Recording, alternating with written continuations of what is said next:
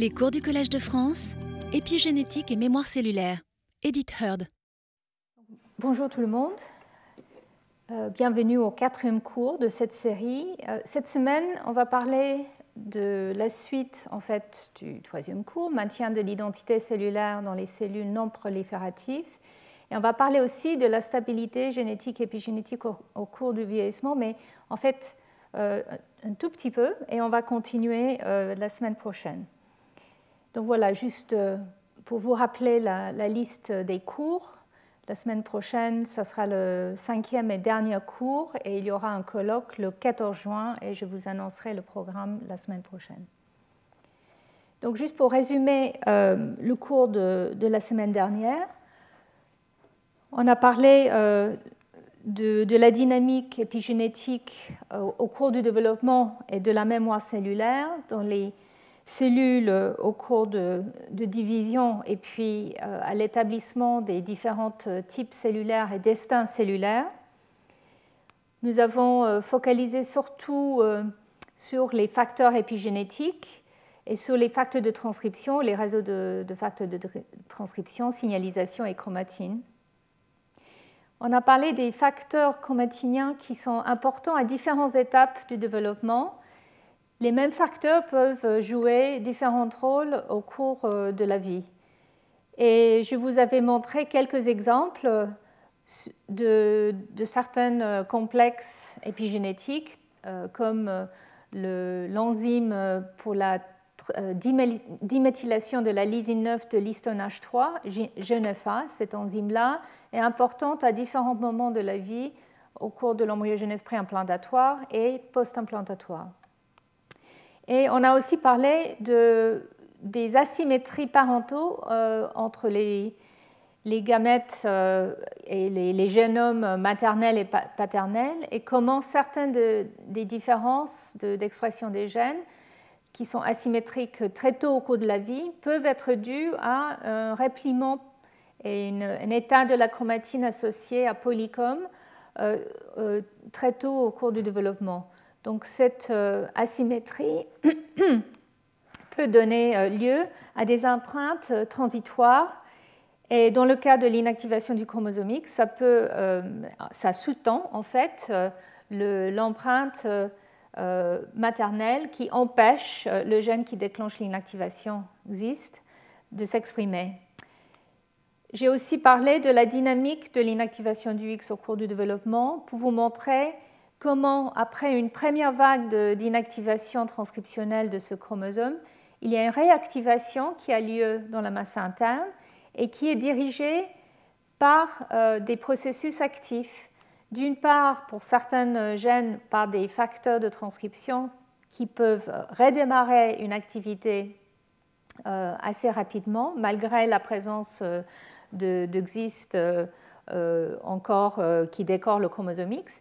Et puis pour d'autres locus, il faut euh, des processus actifs sans doute de remodelage et de changement au niveau de la chromatine. Et je vous avais montré qu'il y a peut-être un rôle de certaines, euh, déméthylases des histones, comme UTX, qui est en fait un gène qui euh, est sur le X et qui code pour une protéine qui déméthyle l'histone H3K27 triméthyle. Et, donc, c'est cette combinaison sans doute de, processus qui permettent une réactivation rapide du X dans la masse interne et qui est ensuite suivie par une inactivation du X encore, mais cette fois-ci aléatoire du X paternel ou maternel. Je vous avais aussi parlé euh, des mécanismes qui permettent de, mettre en place euh, ou de préparer un terrain pour une expression euh, génique particulier dans différents lignages.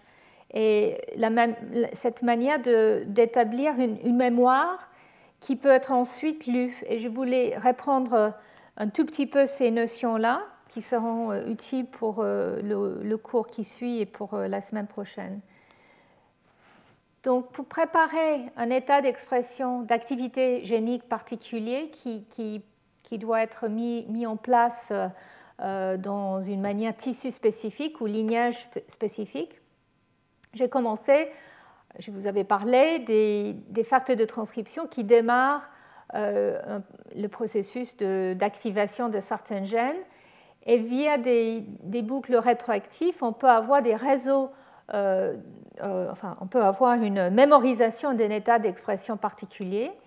Et puis, il y a tout un réseau de facteurs de transcription qui sont, sont, mis en place pour permettre la, prise de décision progressive au cours du développement. Mais je vous avais montré que la chromatine est aussi importante dans, ces situations. Donc ici, je vous, avais montré un exemple au cours du, développement du froid, où il faut euh, des facteurs de transcription qu'on appelle des, pionniers et des facteurs de transcription qui vont euh, marquer les régions qui, ont été, euh, qui sont potentiellement actifs.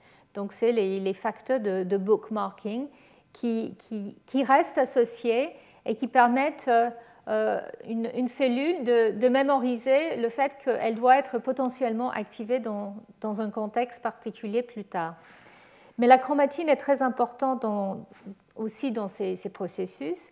Et marquer la chromatine avec des marques qu'on appelle bivalentes, donc euh, des marques d'activité comme H3K4 diméthyl et euh, d'inactivité liée à polycom comme H3K27 triméthyle. Nous savons depuis plusieurs années maintenant que ce euh, marquage semble préparer des régions, des gènes qui, doivent être activés plus tard. Et je vous avais décrit que très récemment, il a, il a été montré qu'on peut même avoir un état qu'on appelle bipartite, où en fait il y a une activité euh, faible d'un gène qui est associé en fait avec la présence de polycomes dans le corps du gène surtout. Et en fait, c'est un état, euh, euh, on, va dire, presque métastable ou prêt à, l'action. Donc il y a une transcription, mais qui n'est pas productive. Donc la polymérase ne, produit pas des messagers entiers mais avec un, déclenchement, avec un, signal, avec les signaux particuliers, par exemple dans le cerveau ou signaux euh, euh hormonaux ou autres, on peut déclencher euh, l'activité génique, perdre euh, cette marque polycom et gagner en fait en H3K4 diméthyle, et puis on voit l'acétylation de H3K27 qui apparaît. Donc on passe de d'une transcription euh, qui est non productive, l'élongation non productive, à une élongation productive avec euh, une perte de ce, marquage de polycom. Donc la chromatine semble être vraiment euh, une manière de non seulement de, permettre un ciblage de certains facteurs, donc une ouverture, une fermeture de la chromatine, mais aussi une manière, une sorte de rhéostat qui permet de, de préparer les terrains pour une activité tout en réprimant euh, cette expression euh, euh, quand ce n'est pas le moment, quand le stimulus n'est pas arrivé. Donc bien sûr, maintenant, tout ce qui est important, la suite, c'est de comprendre comment ce stimulus arrive à déclencher cette, transcription active et se débarrasser de polycom. Et ici aussi, les, facteurs de, remodelage de la chromatine sont euh, très importants, liés aussi sans doute à euh, des activités de déméthylase euh, des histones, comme, comme je l'ai mentionné tout à l'heure. Et je voulais parler quand même un tout petit peu plus de ce qui se passe dans le cerveau, où beaucoup de, ces, ces, ces, mécanismes maintenant sont en train d'être décortiqués, même si le cerveau, c'est le, on pourrait dire, l'organe le plus complexe euh, de notre corps. En fait, il y a beaucoup, beaucoup d'études depuis des années qui, regardent dans, un contexte in vivo, mais aussi en utilisant des, cellules euh, qui peuvent être euh, mises en culture. Et on a pu en fait comprendre beaucoup des événements qui sont liés à la neurogénèse la maturation des neurones qui sont en cours de développement, ainsi que leur plasticité, c'est-à-dire euh, leur capacité de, changer en réponse à des stimulus.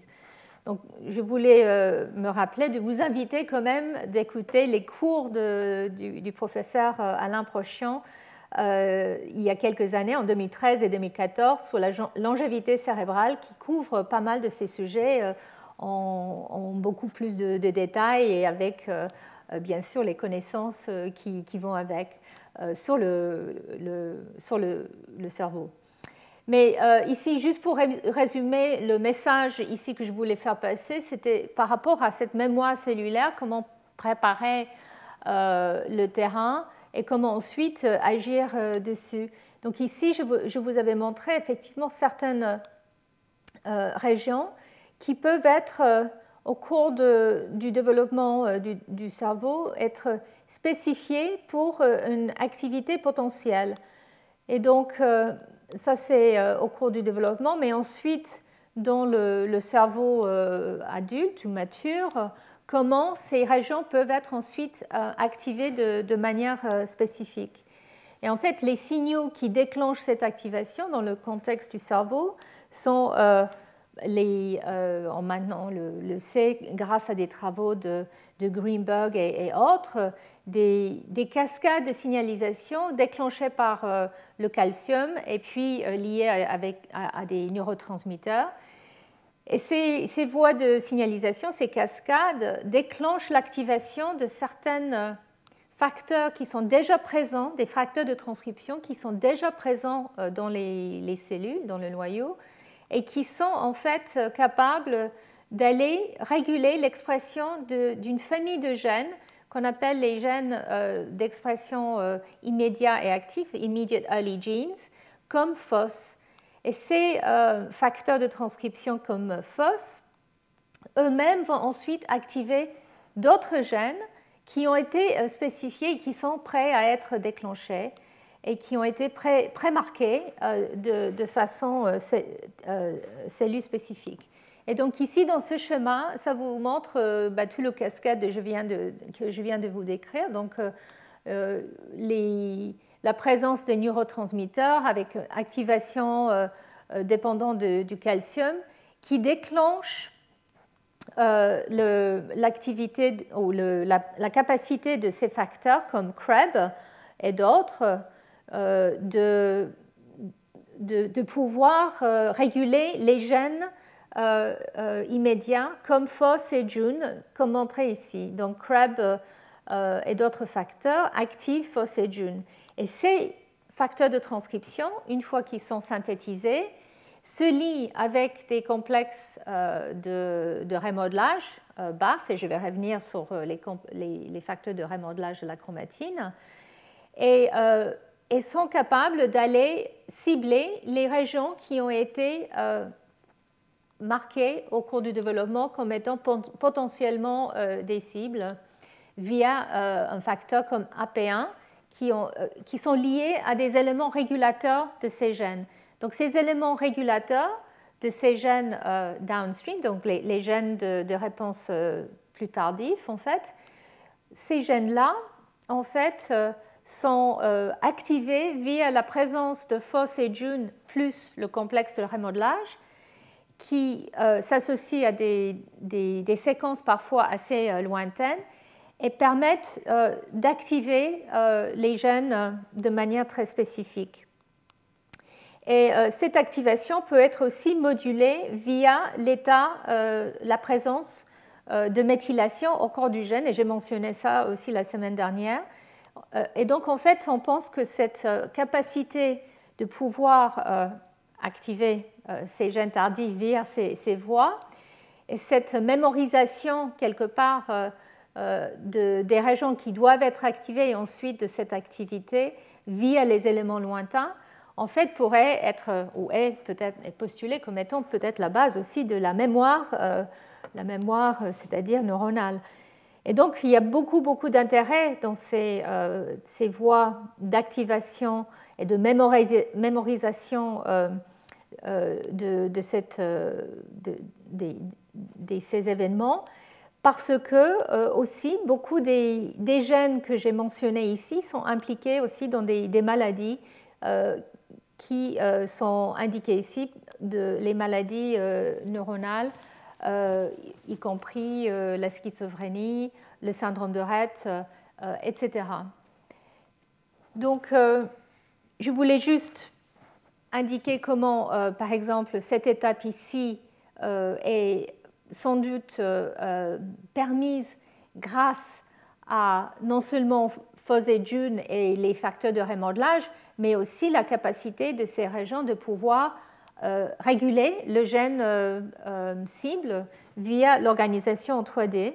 Et donc, comme je mentionnais très rapidement la semaine dernière, en fait, le génome qui est organisé en compartiments et en domaines topologiques et, en boucles, il a été montré récemment dans une étude euh, du laboratoire de Giacomo Cavalli que dans le cerveau, on voit une, une organisation qui est euh, aussi comme d'autres tissus en domaine topologique, mais et, on voit aussi que certaines régions en fait sont capables de se rencontrer via une activité très spécifique de certains facteurs de transcription euh, neuronale. Donc dans certains cas, l'activité est euh, restreint ou retenu au, sein d'un TAD, et dans d'autres cas, on voit qu'il y a une, rencontre qui euh, dépasse les frontières des TAD. Et on pense qu'effectivement, ces, euh, contacts qui sont dynamiques et qui sont liés avec les régions régulatrices sont très importants pour permettre cette spécificité qu'on voit dans le cerveau pour pouvoir euh, permettre certaines régions d'être activées euh, quand euh, les, stimulus arrivent.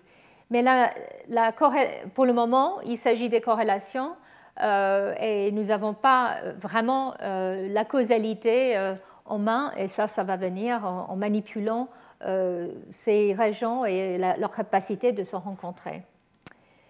Et je voulais revenir donc sur, ce chemin pour me focaliser un peu sur euh, cet aspect-là que je mentionnais aussi. Donc euh, la semaine dernière, je vous avais montré que en fait, des régions qui sont faiblement exprimées, et je mentionnais euh, tout à l'heure qu'en fait les régions peuvent être pas actives mais faiblement actives, on voit que ces régions-là sont très souvent marquées par la méthylation qui est en fait euh, la méthylation non, pas de CPG mais euh, des, cytosines euh, associées à des A. Donc en fait c'est une méthylation non canonique, on va dire, en tout cas chez les mammifères. Et cette méthylation semble pouvoir cibler MSCP2 et, on pense que c'est important pour justement régler le niveau d'expression de, ces gènes et permettre leur leur activité et peut-être leur activation euh, plus importante dans certains contextes. Donc on pense que cette méthylation pourrait jouer un rôle de mémoire et de, euh, encore une fois, une sorte de rhéostat pour, euh, pour réguler le, le niveau exact d'expression de certains gènes qui peuvent être activés. Mais là aussi, euh, il, s'agit des corrélations. Enfin, on, sait qu'il y a cette méthylation au cours des gènes et on sait que MSCP2 se lie, mais comment exactement euh, la présence d'MSCP2 et la présence de cette méthylation peuvent jouer un rôle euh, dans cette mémoire cellulaire reste encore à, définir. Et enfin, je voulais revenir sur les, les complexes de remodelage de la chromatine, qui sont des véritables usines euh, euh, sophistiquées euh, permettant différentes activités du génome de manière très, très ciblée via les facteurs de transcription et les modifications des histones avec, avec lesquels ils se lient, très ciblés et extrêmement efficaces. Et donc, en fait, au cours du développement du cerveau, non seulement dans le contexte de l'activation des gènes avec des, avec, avec des stimulus particuliers, mais même au cours de la neurogénèse, nous savons que différents complexes ou différentes euh, sous-unités de, BAF, euh, par exemple, sont importants pour euh, l'entrée en, en, en, état non réplicatif pour permettre le développement correct du cortex. Et en fait, je voulais vous montrer juste euh, rapidement le rôle important que ces remodeleurs euh, jouent. Donc pour ces différents euh, complexes de remodelage et des, protéines associées, les, approches génétiques ont montré qu'ils sont importants à tous ces stades préimplantatoires, un peu comme ce que je vous avais montré pour les modificateurs des histones et d'autres enzymes la semaine dernière. Mais en particulier, dans le cerveau, ces, facteurs semblent jouer des rôles très précocement. Euh, et ici, je vous montre cet exemple de, euh, une sous-unité, BAF53A, qui semble jouer ce rôle euh, pour permettre l'accessibilité de, certaines régions pour pouvoir sortir, activer les gènes pour sortir du cycle cellulaire. Et c'est critique que ça se passe exactement à ce moment et qu'il y a une autre sous-unité qui prend la suite pour permettre euh, la mise en place du, programme dans les, neurones post-mitotiques. Donc en fait, ces complexes jouent un rôle euh, dans cette transition ainsi que euh, dans les processus dont je vous avais parlé tout à l'heure dans les neurones post-mitotiques. Donc là, ça c'était pour euh, vous, donner un, peu plus d'informations sur euh, la mémoire cellulaire et les mécanismes moléculaires au cours de, l'épigénèse et la, la, neurogénèse. Maintenant, je vais vous parler euh, de la mémoire cellulaire, surtout dans les cellules qui post-mitotiques ou quiescentes, qui ne se divisent plus. Donc, euh, ici, je vous montre le, cycle cellulaire avec la phase S où euh, le génome et les, euh, structures de la cellule doivent se, dupliquer pour pouvoir se diviser, au cours de la mitose et avec les, les deux gaps G1 et G2 où il y a la, préparation de, chacune de ces étapes. Alors, comme je l'ai décrit dans le premier cours, la plupart de nos cellules ne sont pas en train de se diviser ou euh, très peu ou très lentement, sauf dans certains cas, euh, comme on, va voir. Donc, euh, beaucoup de cellules au cours du développement quittent le cycle cellulaire pour se différencier de manière irréversible et donc ils sont dans ce qu'on appelle le G0 irréversible. Mais d'autres cellules doivent rester dans un état de quiescence qui est réversible, donc c'est un G0 euh, réversible. Et ces cellules sont des cellules souches euh, adultes qui sont absolument essentielles pour maintenir l'homéostase de nos tissus et permettre euh, la vie d'un individu sans dégradation immédiate. Et donc ces cellules quiescentes sont maintenant le sujet de beaucoup, beaucoup d'intérêt parce que elles sont des cellules qui sont prêtes à rentrer dans le cycle cellulaire, de rentrer en G1 et de reprendre euh, les cycles, tout en se différenciant. Donc, euh, certaines cellules souches se divisent de manière symétrique, d'autres asymétriques. Et il y a des cellules souches qui donnent lieu à des progéniteurs qui ensuite donnent lieu, à des cellules, des divisions asymétriques. Donc il y a beaucoup de, situations euh, diverses et variées qui sont connues. On peut avoir aussi euh, un état euh, extrêmement enfin, ralenti de cellules quiescentes ou qui, sont dormantes en fait. Elles, ne sont même pas en quiescence, elles, sont, en, elles dorment. Et ça, c'est aussi un état réversible. Mais en fait, on, réalise que certaines des cellules si elles ne sont pas stimulées, en fait, on peut rentrer dans un état de, de sénescence où en fait euh, les cellules euh, rentrent dans une, situation irréversible de G0. Et cet état de sénescence euh, a des caractéristiques très particulières et qui peut être déclenché souvent par des endommages de l'ADN, un stress oxydatif ou le raccourcissement des télomères. Et en fait, on pense que c'est un processus normal qui a lieu pour empêcher que ces cellules puissent, avec euh, euh, les accidents qui, ont eu lieu, que cette cellule puisse rentrer dans le cycle cellulaire, puisque ça sera extrêmement euh, dangereux. Mais on sait aussi que les cellules sénescentes peuvent aussi jouer un rôle au cours du développement. Je ne vais pas beaucoup vous parler de ces cellules sénescentes au cours du développement, mais c'est, par exemple, au cours du développement, euh, des, doigts et on, sait que les cellules, la sénescence joue un rôle important pour permettre l'établissement des différentes régions d'activité de, division cellulaire et sortie de, des cellules pour, permettre des frontières dans les régions qui se développent. En tout cas, voilà, les, cellules euh, quiescentes, qui sont en majorité les cellules euh, souches adultes, existent dans cet état réversible. Et puis, il y a des états qu'on pense sont, sont, irréversibles, qui sont des états différenciés, comme les neurones postmitotiques euh, dont je vous avais parlé tout à l'heure, ou les cellules sénescentes. La semaine prochaine, on va parler quand même de euh, la possibilité de reprogrammer ou de voir revenir certaines cellules en activité de manière anormale et comment ça peut être lié à des maladies et, comme le cancer. Et là, il s'agit des cellules quiescentes et même des cellules éventuellement différenciées. Donc voilà, je vais essayer de vous parler de la mémoire cellulaire, mais je voulais commencer tout d'abord avec la question que j'avais euh, posé tout au début du cours, euh, du premier cours. Combien de cellules euh, est-ce que nous avons dans notre corps? Donc là, je vous avais montré que grâce à des approches simples cellules, nous savons maintenant qu'il s'agit de beaucoup plus que 200 types cellulaires différents. On a dans, même dans chaque tissu, on a des centaines et parfois même des milliers de types cellulaires différents.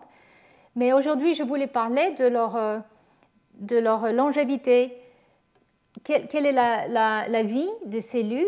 Et même des structures à leur intérieur. Donc en fait, les protéines au sein de nos cellules qui sont essentielles pour euh, les structures des cellules ainsi que les structures des, tissus, de nos organes.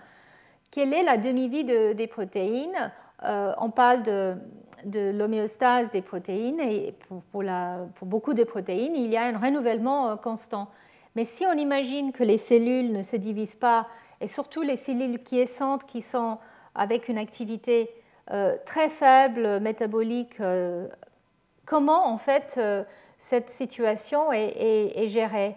Et dans les cellules postmitotiques comme les neurones où en fait il n'y a pas de division cellulaire alors que l'activité neuronale doit, doit, être tout à fait maintenue. Donc ici, je vous montre, euh, et ça c'est en moyen et, c'est sorti euh, de tout un tas de données, donc c'est pas du tout exact, mais ça vous donne une ordre euh, d'idées. donc comme je l'ai déjà dit au premier cours, en fait, le cerveau il contient des cellules qui vont rester avec nous pendant des décennies et en fait leur vie peut être estimée comme étant plus longue que la vie de l'organisme. Donc euh, on a ça, et puis on a aussi les cellules euh, de, l'intestin, euh, ou dans le, le crypte de l'intestin, où je vais vous montrer. Là, il s'agit d'un renouvellement jour par jour, donc très très rapide.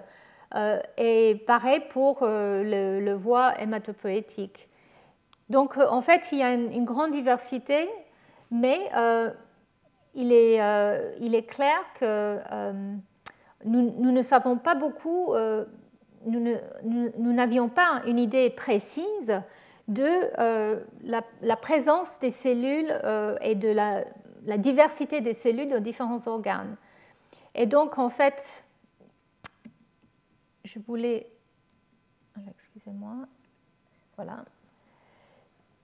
Donc, je voulais vous parler de cette, euh, mémoire cellulaire de ces, euh, cellules qui doivent euh, survivre très très longtemps et maintenir leur, intégrité fonctionnelle et, la, capacité de, fonction de leurs protéines parfois sur des décennies. Et puisque ces cellules qui sont ou non postmitotiques ne sont pas remplacées, ils sont effectivement euh, très très vieux et pour certaines, euh, ça, peut dépasser 100 ans. Donc, dans le cas des cellules souches, bien sûr, certaines cellules souches répondent à un endommage du tissu et peuvent proliférer, être activées, proliférer de manière très tissu spécifique. Par exemple, le, les cellules souches, les, les plus visibles qui font ça sont dans le, muscle. Mais dans d'autres types cellulaires, on sait que ces cellules qui ont une longévité très importante peuvent se dégrader et sont souvent associées avec les, changements euh, que nous associons avec le vieillissement. Et je vais revenir sur ça aussi euh, plus longuement la, semaine prochaine, le côté pathologique. Donc, euh, et dans le cas des cellules qui sont endommagées ou stressées et qui n'ont pas la capacité de rentrer en sénescence, c'est là où le problème peut arriver parce qu'effectivement, les protéines, par exemple, qui, sont très, très vieilles, peuvent progressivement accumuler des endommagements et, donc euh, être soit dégradés, soit euh, euh, pliés de manière inappropriée et créer des agrégats. Et donc tout ça, ça peut poser un problème au niveau des pathologies. Mais je voulais juste citer un papier qui est sorti récemment du, du groupe de Hetzer où ils ont regardé, en fait, ils ont pu marquer euh, les cellules et les protéines des, souris adultes avec euh, le nitrogène euh, marqué radioactif, donc le N15 et N14 et N15. Ils ont fait des, ils ont nourri les, les, les, souris très jeunes avec euh, N15 et ils ont, enfin pardon, avec N14 dans la nourriture. Et ensuite, ils ont regardé la distribution de N15 et N14 pour pouvoir, euh, le nitrogène 15 et le nitrogène 14, pour regarder les vieilles protéines et les nouvelles protéines. Donc, ce n'est pas une technique très, très simple à mettre en œuvre, euh, mais ça, permet, ça a permis déjà par spectrométrie de masse de regarder globalement euh, l'âge de certaines protéines. Mais ici, dans ce papier, ils ont regardé l'âge des cellules. Et donc, ils ont regardé dans les tissus par microscopie électronique pour détecter euh, les niveaux de, nitrogène 15 euh, pour pouvoir regarder l'âge des cellules et des structures à l'intérieur. Et et donc ainsi, ils ont regardé que certaines euh, cellules, par exemple dans, le, cerveau ou dans le système nerveux central, euh, dans le, foie ou dans le pancréas, certaines cellules peuvent effectivement être aussi euh, âgées que l'animal lui-même. Et même au sein des structures comme les, les, ciliés, il peut voir que les, structures peuvent être différentiellement euh, euh, occupées par euh, des protéines très âgées ou des protéines plus, neuves. Donc en fait, quand ils dissocient ou ils prennent les tissus et ils regardent les cellules par, cette imagerie des isotopes présents, ils regardent en fait les, les, cellules qui sont plus, plus âgées euh, ont, une couleur jaune à rose, alors que les cellules jeunes sont plutôt dans le bleu-vert. Et vous voyez qu'effectivement, euh, au sein de cet euh, îlot de Langerhans, dans le pancréas, on voit beaucoup de cellules qui sont effectivement très, très âgées, c'est-à-dire qui datent de, la naissance de ces animaux alors que d'autres cellules euh, sont euh, plus jeunes. Alors, un des caveats, c'est cette euh, technique qui s'appelle MIMS-IM, peut pas distinguer entre le nitrogène qui a été introduit ou qui a été incorporé dans les acides aminés, c'est-à-dire les protéines, versus dans l'ADN ou l'ARN, donc les acides nucléiques. Néanmoins, on pense que la majorité euh, de ce qui est vu là est quand même les protéines. Et, peu importe si euh, le, signal euh, présent vient de l'ADN, l'ARN ou la protéine, c'est une manière de regarder la vie de, ces cellules, enfin la longévité de ces cellules et de montrer que certaines cellules sont effectivement plus anciennes que d'autres. Et ici, je vous montre donc dans le, le système nerveux central, on voit très clairement qu'il euh, y a euh, beaucoup de, cellules qui sont extrêmement anciennes présentes. Et puis aussi dans le foie, on voit que les cellules qui sont propres au foie, c'est-à-dire au cours du développement, les hépatocytes, la grande majorité des hépatocytes, en fait, datent de, de la naissance il y a très peu qui sont en fait euh, des, euh, des cellules nouvelles. Et euh, on peut même voir qu'effectivement, au cours du veine central, et je vais revenir sur ça tout à l'heure, on voit qu'il y a quelques cellules qui sont peut-être plus, plus, jeunes, mais la majorité des cellules sont en fait assez anciennes. Alors les cellules qui, euh, occupe, qui vient occuper euh, le, foie, donc euh, d'autres cellules endothéliales et, et stellettes, en fait, là, il y a plus de, cellules qui sont plus jeunes parce qu'en fait, elles, arrivent après, le, développement. Et ici, je voulais terminer sur les structures, les protéines, en fait, euh, dans cette étude, ils ont regardé donc, en fait, les, les, les, ciliés, euh, les ciliés primaires, donc, euh, avec les microtubules que vous voyez ici. Donc, et en fait, ils ont, ils ont pu voir que au sein de la même structure, on voit des cellules qui sont très, soit très, très jeunes et est, très vieille. Donc en fait, on a une, une combinaison euh, des cellules qui sont vieilles et anciennes. Et, donc ça, c'est dans les, les, cellules bêta, et ici, c'est euh, dans les cellules neuronales euh, où on voit la même chose. Donc en fait, il, semblerait qu'il y a un mélange au sein de, de, la même structure de protéines anciennes et de protéines nouvelles. Donc ça, c'est très intriguant parce que la même structure est là, alors comment les protéines sont remplacées? Et, euh, donc, en fait, dans une, analyse plus récente, mais cette fois-ci en utilisant une autre technique pour marquer la, demi-vie ou la vie euh, des, cellules et des protéines, euh, où ils ont utilisé une, une technique qu'ils appellent enfin une, technique qui, permet de visualiser les protéines avec une longévité euh, avec une technique qu'ils appellent Wright. Euh, ici, ils ont pu montrer que en fait, euh, certaines protéines, comme les pores nucléaires et certaines histones, ont aussi une, une vie très différente.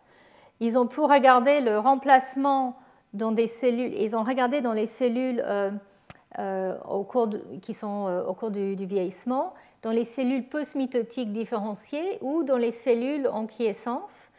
Et ils ont, regardé, ils ont pu montrer que dans les cellules post-mitotiques, les, protéines du port nucléaire, donc en fait c'est la structure dans l'enveloppe nucléaire qui permet le passage entre le noyau et le cytoplasme, donc très important pour euh, euh, l'importation et l'exportation des, molécules et des signaux. En fait, cette structure qui est extrêmement important. Dans les cellules qui ne se divisent plus, euh, en fait, les protéines sont remplacées euh, une par une, un peu comme ce que je viens de vous montrer pour les ciliés. En fait, euh, il n'y a pas toute la structure qui est remplacée, mais différentes parties de cette, structure sont remplacées. Par, contre, dans les cellules quiescentes, qui, elles, sont capables de rentrer dans le cycle cellulaire, ici, il semblerait que c'est un autre système où euh, la structure entière est enlevée et remplacée. Et donc, en fait, ici, on ne change pas juste la protéine, on change toute la structure. Et puis, pour les histones, ils ont pu euh, regarder euh, la longévité des histones et ils ont vu qu'effectivement, les histones montrent une distribution très différente euh, en particulier entre les cellules euh, qui sont postmitotiques et quiescentes. Et donc la distribution des, histones dans le génome euh, de ces cellules est, différente. Et donc ça veut dire que les histones en, vieillissant, se, trouvent de, manière très différente. Donc il y a un mosaïcisme au niveau de l'organisation de la chromatine et la présence des histones qui est très important effectivement dans les cellules qui ne se divisent plus et qui, vieillissent. Donc ça, ça a des implications bien sûr pour euh, l'expression des gènes. Euh, il y a même, euh, pas montré ici, mais il y a même des études qui montrent qu'effectivement, dans les cellules au cours de, leur vieillissement, et dans les organismes, il y a peut-être une baisse de présence de certaines histones et peut-être qui peut jouer un rôle dans l'activité génique aberrante. Donc en fait, c'est une, c'est une, discipline euh, qui est en pleine euh, explosion actuellement, parce qu'avant, nous n'avions pas vraiment les, approches pour pouvoir euh, étudier la longévité des cellules et des protéines. Maintenant, ces approches existent. Et ici, c'est juste une, image qui est prise d'une revue qui a été écrite justement sur cette thématique, que en fait, les protéines qui ont une vie très longue sont présents un peu partout dans notre corps.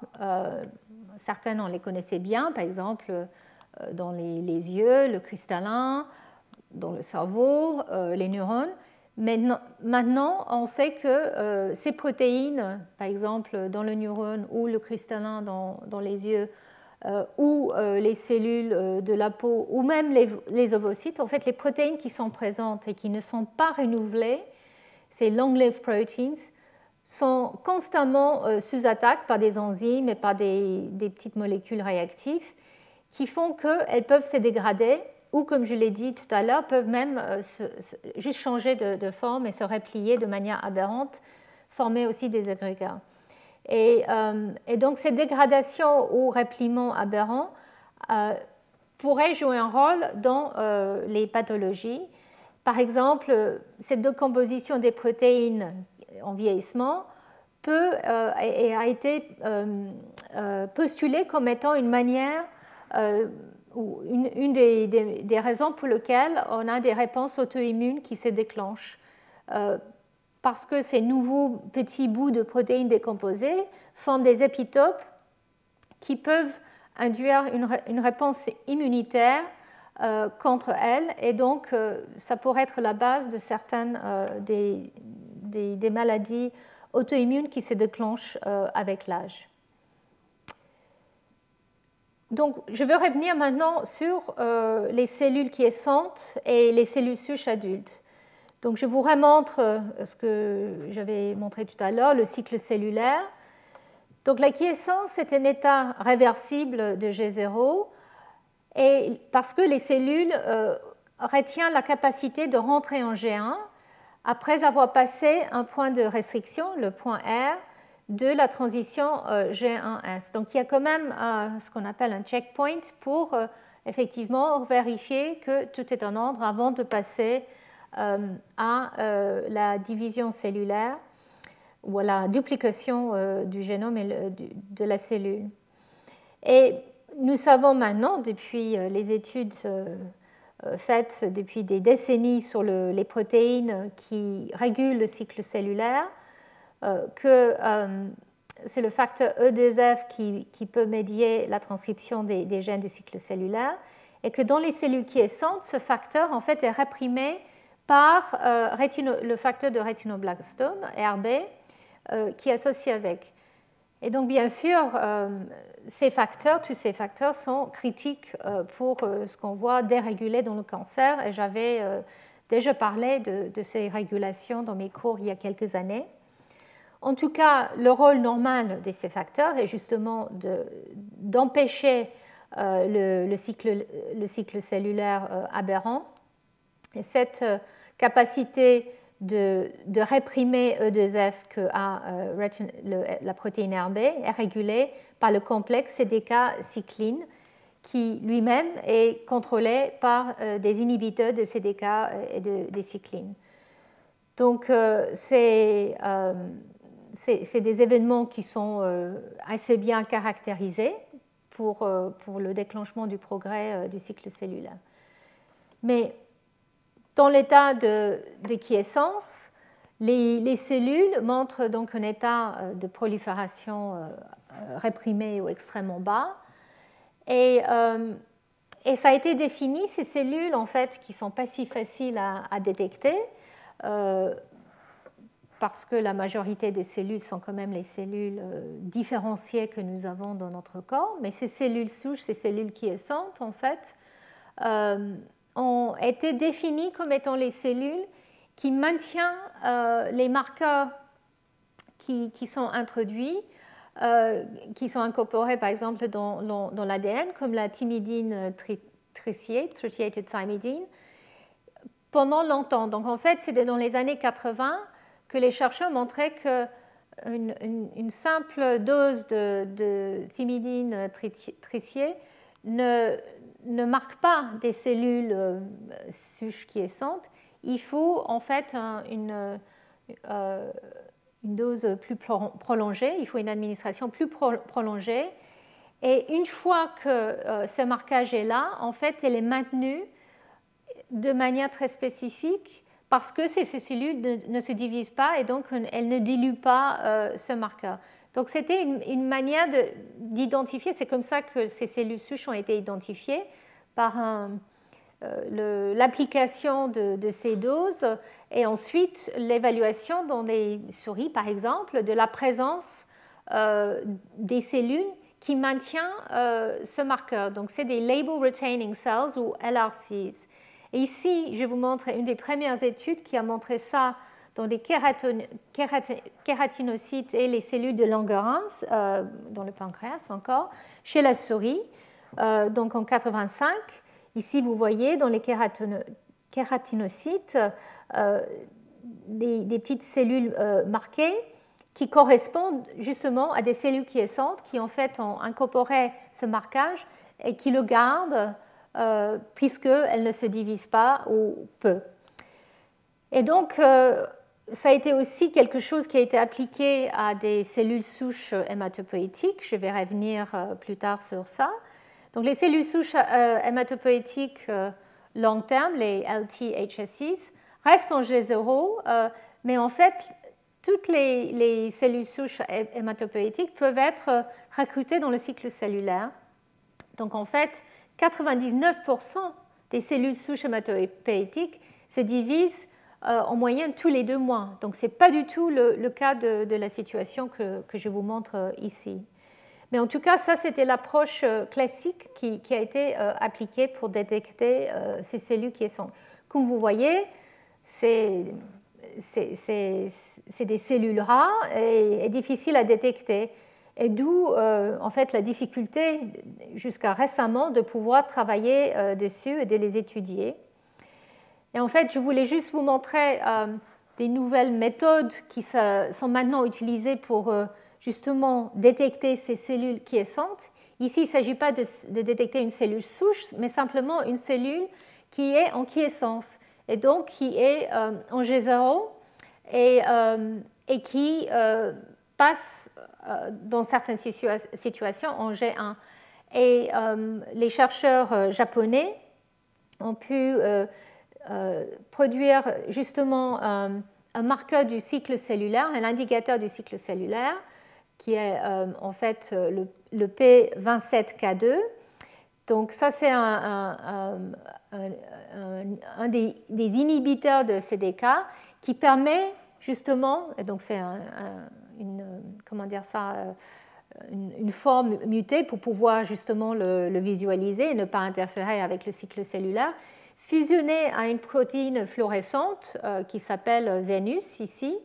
Et en fait, euh, la détection de cette protéine fluorescente est que dans les cellules en G0, comme vous voyez ici, ou les cellules qui viennent juste de rentrer en G1. Donc en fait, c'est une manière euh, très, très spécifique de détecter les cellules en G0 au tout début de G1. Et par contre, ces mêmes chercheurs avaient développé euh, d'autres outils pour détecter les cellules en phase S, G2, etc. Et ici, simplement, ils montrent des cellules qui ont été gardées en G0 et puis sorties euh, par la déplétion de, elles étaient gardées en quiescence par la déplétion de, sérum dans le milieu. Et en fait, en, enlevant cette, cette, déplétion de sérum, en rajoutant le sérum, on fait rentrer les cellules en, phase S et on voit que très rapidement ce marqueur baisse et d'autres marqueurs qu'ils ont mis en place commencent à monter. Donc c'est une manière très élégante de détecter euh, les cellules en, G0, euh, G1, S, etc. Et ils ont regardé in vivo dans la souris et en tout cas dans le muscle squelettique, ils arrivent à voir euh, de manière spécifique les cellules souches qui sont présentes, comme vous voyez, rarement, mais présentes dans le, tissu.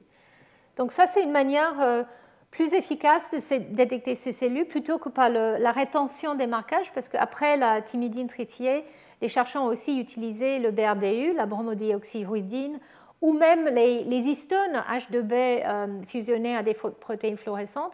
Mais en fait, ce sont des marqueurs euh, qui euh, sont retenus dans des cellules avec une fréquence peu, avec une fréquence de division qui est, est, qui est très lente mais ne détecte pas explicitement les cellules en G0, donc euh, à ce stade de sortie du cycle cellulaire. Donc ce marqueur est, euh, une manière très, euh, très puissante de détecter explicitement ces, cellules-là plutôt que les cellules qui retiennent un marquage et où on n'est pas sûr en fait de, quel, dans quel état elles sont. Donc ça c'est une approche pour détecter les cellules quiescentes. sans doute il y a des questions de sensibilité parce qu'on on n'a pas vu beaucoup, beaucoup d'autres études qui ont sorti euh, les cellules quiescentes dans différents tissus, mais peut-être ça va venir. C'était en 2013, ce papier. Mais je voulais revenir en fait euh, du placement de la, condition de la cellule souche adulte. Et en fait, comme je l'ai dit, euh, les cellules souches adultes somatiques sont absolument essentielles pour le maintien de nos tissus et pour l'homéostase. Donc en fait, ici, je vous, voyez euh, les cellules souches dans, ce tissu qui sont euh, euh, présents dans un contexte extrêmement riche, donc dans le, dans le, cerveau ou dans l'intestin ou dans d'autres tissus ou même dans les cellules hématopoétiques. En fait, les cellules souches existent dans un contexte très complexe environnemental qu'on peut appeler euh, les, niches. Donc les micro-environnements des cellules souches sont absolument essentiels pour contrôler leur activité, leur bien-être euh, et aussi leur réactivité quand il y a un besoin de renouvellement, soit un renouvellement constant comme euh, dans l'intestin ou dans l'épiderme, soit dans un contexte d'endommage, par exemple dans le muscle. Et donc ces cellules souches, dans le contexte de leur niche, en fait, sont connectées à des cellules qui les soutiennent, euh, les supporting cells, comme euh, dans l'intestin les cellules de Panette et, d'autres, qui les protègent des, des signaux qui peuvent euh, les, les, les, endommager, puisque c'est un peu les cellules souches adultes, c'est un peu le trésor de notre corps. C'est grâce à ces, cellules qu'on peut ré euh, former euh, tout, un tissu euh, tout au cours de la vie. Donc il faut, il est, on pense qu'il faut les protéger des, des, endommagements. On pense qu'effectivement, il faut, même dans un contexte où une cellule souche doit répondre à un stress ou par exemple un dommage d'un tissu, il faut même le protéger euh, de cette exposition parce qu'il y a une division cellulaire, euh, un contexte parfois inflammatoire, euh, et en fait, il, doit avoir, la niche doit aussi permettre une protection de la cellule qui fait son activité de régénération. Donc, il y a deux notions qui sont absolument clés quand on pense à ces fonctions des cellules souches. Euh, c'est la plasticité du, lignage et puis la mémoire de ces cellules souches. Et euh, il faut, juste pour mettre ça en contexte, effectivement, euh, ces cellules souches dans un contexte de, leur niche et dans, un contexte de quatre dimensions, trois dimensions plus le temps, jouent, des rôles très importants tout au long de la vie. Et il y a certaines cellules souches qui doivent garder une mémoire de ce, qui, est, arrivé. Et puis dans d'autres cas, il faut mieux oublier. Et on pense qu'effectivement, le vieillissement peut être une combinaison d'une une fatigue, on va dire, des cellules souches, euh, une perte des cellules souches et puis une mémorisation euh, aberrante des événements de ces cellules souches. Donc en fait, euh, il y a des signaux intrinsèques et des cellules extrinsèques qui sont importants pour l'activité des cellules souches. Et au cours du vieillissement, c'est la même chose. Les signaux peuvent être soit intrinsèques, par exemple l'endommage de l'ADN ou, la, perte ou le repliement aberrant des protéines, ou extrinsèque parce que, par exemple, il y a l'inflammation chronique, euh, etc. Et donc, euh, ici, euh, juste pour vous montrer, effectivement, pour la plasticité de ces cellules souches, elles doivent être capables, dans un contexte, par exemple, d'ablation des cellules, quand il y a un endommagement, de, pouvoir remplacer se remplacer, se auto-renouveler, donc ça fait partie de la définition d'une cellule souche, mais aussi de produire les cellules euh, importantes, donc ça c'est le, renouvellement, et puis produire les cellules importantes euh, qui doivent en fait euh, régénérer le tissu. Donc chaque tissu, chaque type de cellule souche montre une cascade assez différente et on a maintenant réalisé qu'il y a une assez importante plasticité, en tout cas dans certains types euh, euh, de tissus, euh, des, ces cellules. Et je vais vous montrer un des exemples de, ça.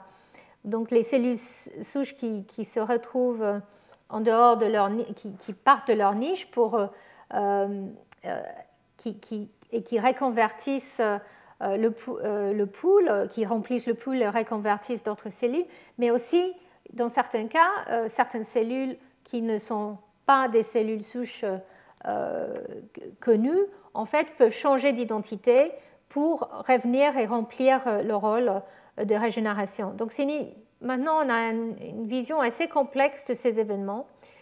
Et puis l'autre aspect, c'est cette mémoire, où, comme je disais, en fait, on sait que les cellules souches gardent une mémoire de l'exposition à différentes choses, y compris la nutrition ou un stimulus mécanique.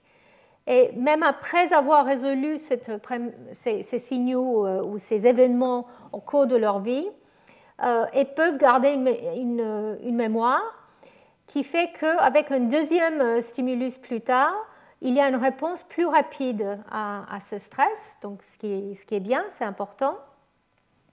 Euh, mais ça peut aussi avoir un effet aussi non voulu où en fait on peut avoir euh, un, changement de, stratégie dans des cas pathologiques. Mais en tout cas, euh, ces, deux notions commencent maintenant à être euh, bien comprises, étudiées, même si, comme j'ai dit, la situation est complexe et différents types cellulaires ou différents tissus ont, différents acteurs dans, ces événements. En tout cas, dans, la situation d'homéostase, donc où il n'y a pas de, stress ou d'endommagement, Certaines cellules souches, comme celle de l'épiderme, euh, euh, donnent lieu à une, type cellulaire, enfin un destin cellulaire. D'autres, comme euh, les, follicules pelliculaires, donc les cellules souches qui donnent lieu à nos, cheveux, ou les cellules souches dans l'intestin ou dans le système hématopoïétique, doivent donner lieu à, plusieurs lignages. Donc à partir d'une cellule souche, on génère euh, plusieurs types de cellules différentes dans certains cas. Et au niveau de, temporel, le renouvellement des cellules souches peut être soit en continu, par exemple dans l'épiderme, on a constamment euh, une perte des cellules euh, sur la surface et puis un renouvellement via les cellules souches de, toute l'épiderme, aussi pour, pour l'intestin et puis dans le poumon. Mais dans d'autres, cas, le renouvellement est extrêmement lent, comme dans le muscle euh, euh, et, dans les, glandes de sueur, euh, ça peut être en fait lent, mais avec des, des moments très importants d'activité de régénération, comme dans les cellules hématopoïétiques ou dans le gland mammaire. Donc en fait, il y a plusieurs cas de plusieurs situations, comme je l'ai dit. Chaque tissu est différent, les besoins sont différents. Et, et, donc, dans chaque cas, maintenant, il faut, il faut étudier pour comprendre. Donc euh, plusieurs questions qui, sont là. Comment les cellules souches euh, remplacent les cellules euh, autour d'elles quand il y a un endommage. Comment elles s'adaptent à un environnement local. Et est-ce qu'elles ont cette mémoire dont j'ai parlé afin de mieux guider leurs décisions plus tard. Et dans le, cas du système hématopoïétique et du système immunitaire, il est clair que ça c'est le cas. Et alors, comment les identifier, ces cellules souches euh, adultes? Il ne suffit pas d'identifier une cellule en quiescence. Elles sont, malheureusement, en fait, on réalise qu'il y a très peu de marques. Il n'y a pas de marqueurs généraux qui identifient les cellules souches adultes. donc, donc, depuis des, décennies, en fait, c'était un, grand débat euh, pour euh, identifier la cellule souche de chaque type de tissu ou organe et avec les marqueurs qui vont avec. Et en fait, euh, on réalise que sans doute aussi à, cause de cette plasticité, il est très difficile de trouver les, marqueurs euh, uniques et spécifiques. Donc, euh, en plus, les niveaux d'expression de ce type de marqueurs, par exemple, peuvent fluctuer. Donc, les marqueurs qu'on peut identifier à un temps donné ne, ne corrèlent qu'à une sous-population d'une poule de cellules souches, sans doute. Et dans les tissus qui cyclent, comme euh, les voies hématopoïétiques ou l'intestin, euh, ces cellules souches doivent fonctionner dans un contexte qui est assez euh, complexe et, dynamique. Donc difficile de les détecter, mais depuis quelques années, nous avons maintenant des approches très puissantes. Donc on a des approches classiques, et je vais vous parler de ça dans un instant, mais l'approche classique qui, a permis d'identifier les premières cellules souches dans le, système hématopoïétique était des approches de, transplantation, euh, donc euh, de la moelle osseuse, des cellules de la moelle osseuse transplantées dans des souris irradiées, donc qui n'ont plus leur, euh, leur système hématopoïétique et immunitaire. Et en fait, dans la rate de ces souris, on voit des lobules qui sont des colonies des cellules souches hématopoïétiques. Et donc là, on peut euh, les étudier euh, avec ces approches classiques. Et en fait, euh, c'était la manière la, plus, la, mieux définie depuis pas mal de temps.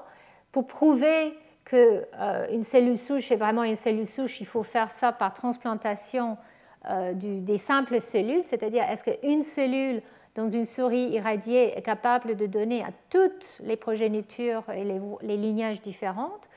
Et donc là, on peut les étudier par euh, la cytométrie de, flux. On peut aussi euh, regarder par séquençage des barcodes des, ces souris.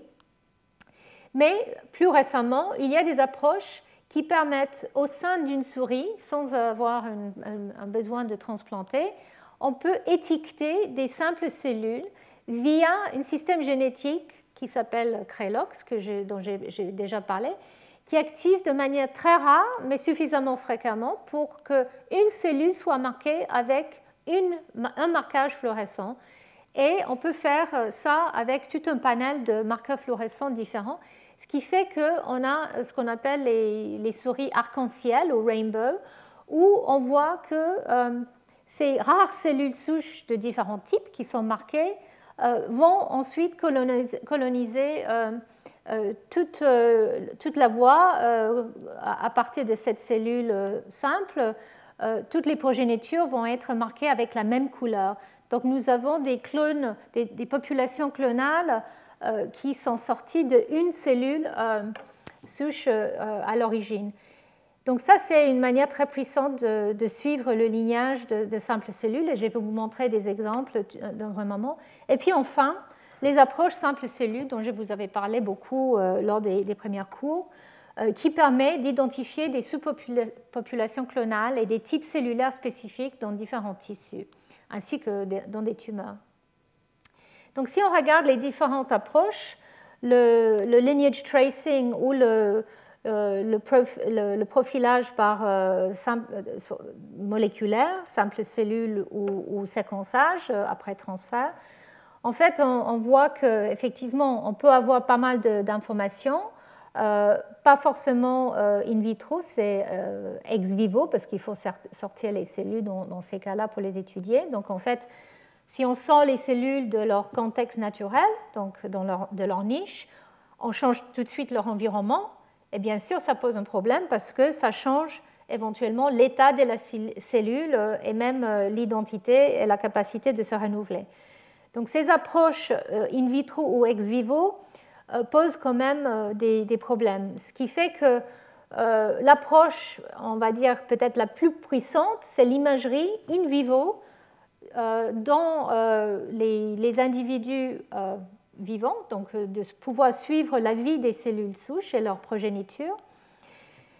le problème là, c'est qu'effectivement, c'est quelque chose qui, est difficile à, mettre en œuvre euh, parce que, euh, en fait, pour, pouvoir imager les cellules in vivo dans un contexte de, la souris entière, dans une tissu, euh, il faut pouvoir faire ça de manière invasive.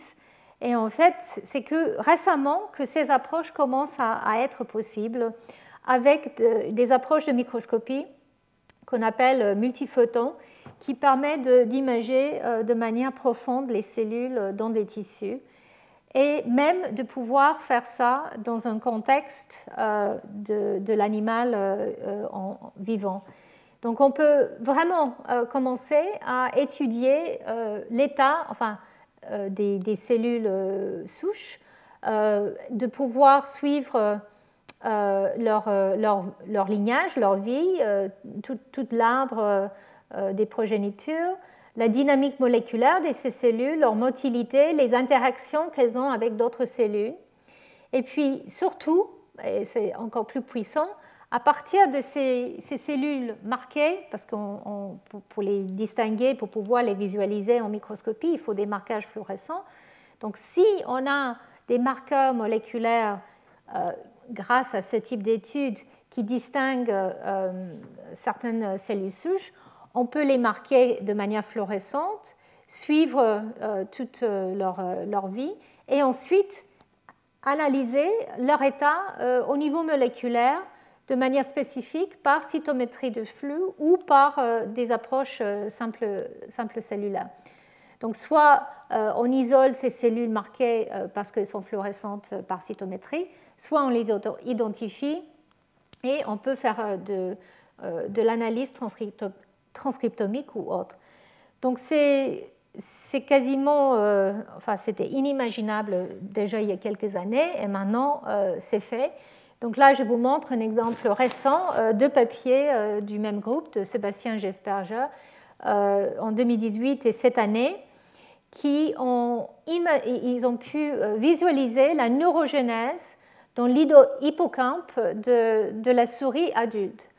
Et alors, je vous montre cet exemple parce que c'est un des exemples les plus, euh, on va dire, euh, euh, débattus, excitants, parce que même si on sait qu'il y, avait, il y a des cellules souches neuronales dans le cerveau, c'était très débattu de savoir si elles étaient capables, en fait, d'être activées, de proliférer à l'âge adulte. Donc, pendant très longtemps, on imaginait qu'effectivement, il y avait peut-être peu ou pas d'activité de régénération euh, chez l'adulte. Ça s'arrête euh, peu après la naissance. Mais il a été détecté il y a quelques années qu'il y a des, cellules souches neuronales dans l'hippocampe en particulier qui, qui sont peut-être capables de régénérer des, nouvelles, des nouveaux cellules, des, des, neurones et autres. Et et en fait, en utilisant euh, des marqueurs euh, des, populations euh, différentes, des, gènes qui sont connus comme étant de, marquer ces cellules souches, donc deux marqueurs différents.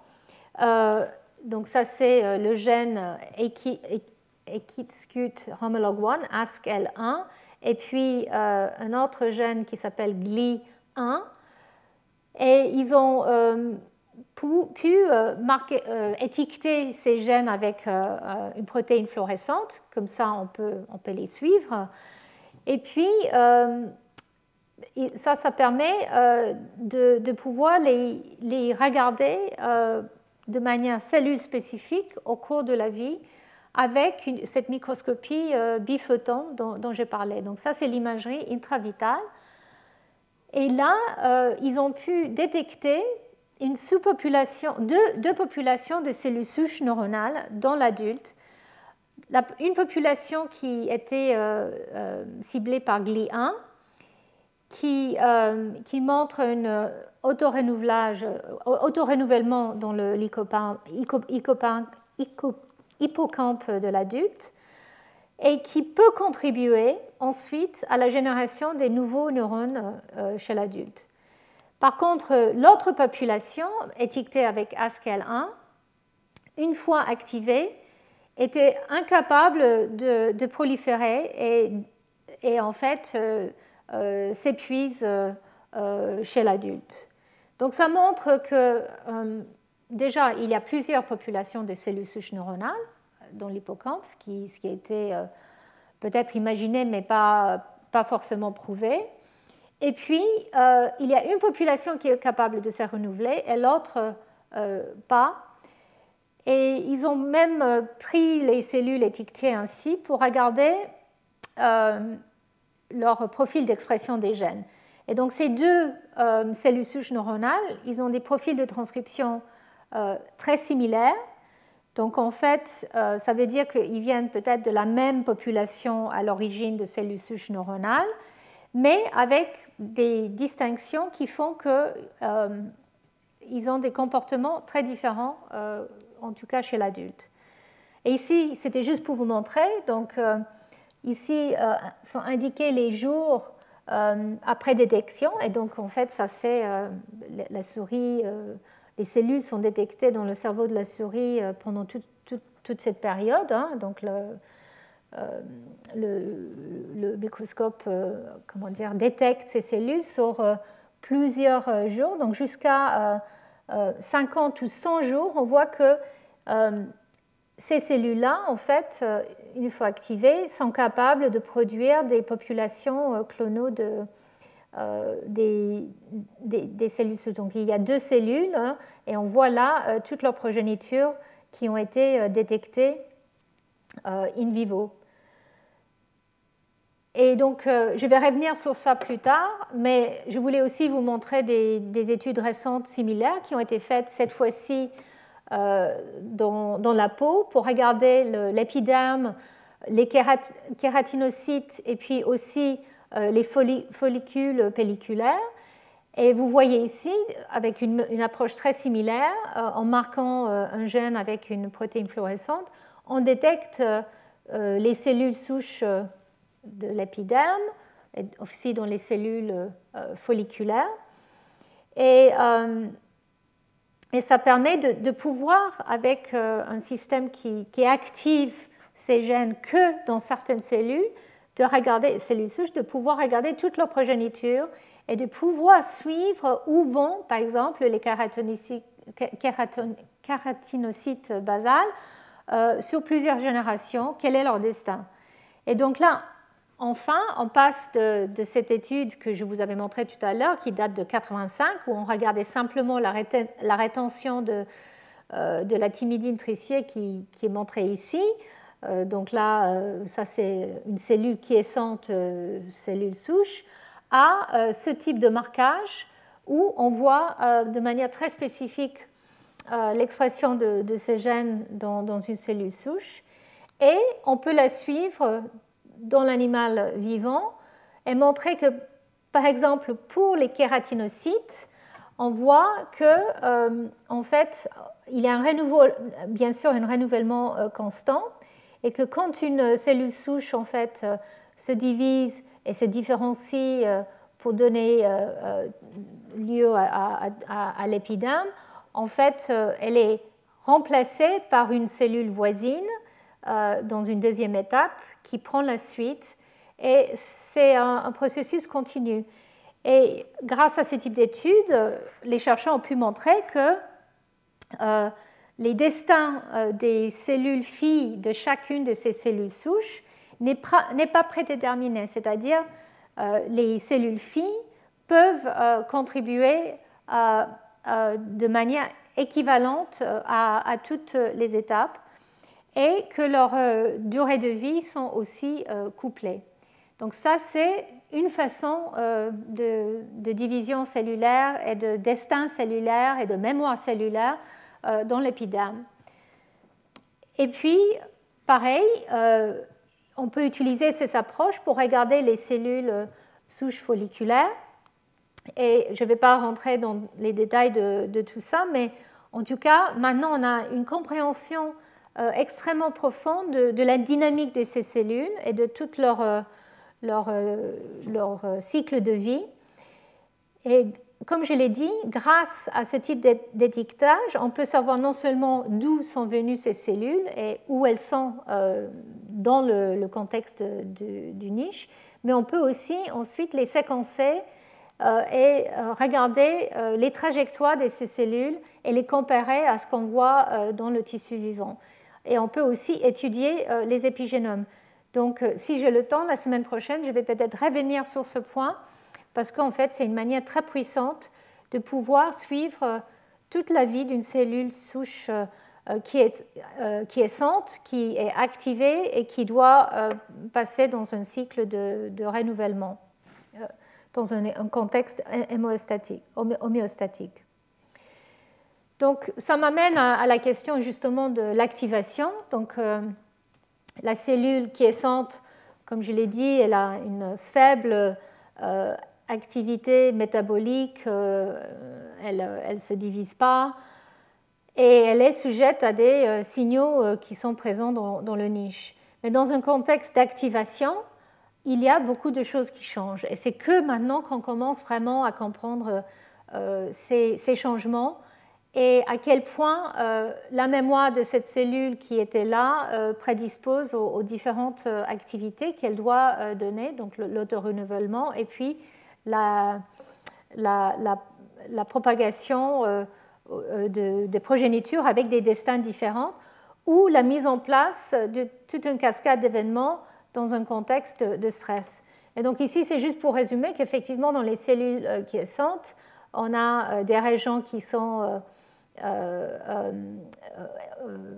réprimées, hétérochromatiques, avec maintien des, facteurs de répression, et on sait que dans certains contextes, l'activation, par exemple dans le muscle, l'activation euh, des, facteurs euh, qui sont importants euh, pour justement l'activité des cellules souches pour la régénération, il s'agit des facteurs de transcription comme MyoD1 et ASCAL1, mais aussi du remodelage de la chromatine.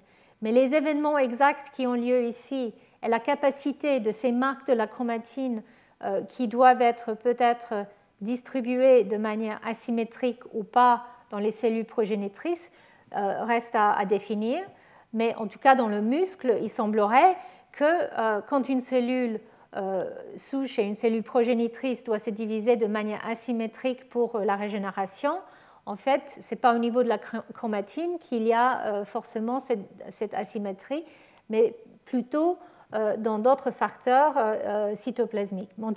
En tout cas, ici, c'est simplement pour vous montrer qu'effectivement, il y a plusieurs différents niveaux auxquels l'activation a lieu et cette activation doit parfois être extrêmement rapide. Donc il s'agit de régulation post-transcriptionnelle, donc au niveau des ARN ou même au niveau des protéines, la capacité de, pouvoir euh, synthétiser rapidement certaines protéines, donc euh, afin d'accomplir une euh, protéostase. Et puis, l'expression de certains gènes sont, faites différemment. Il y a des ARN qui ne sont pas en fait traduits, mais qui, avec activation, on voit une, une activation parce qu'il y a un processing des messagers euh, qui est permis par certains facteurs qui, devient présent.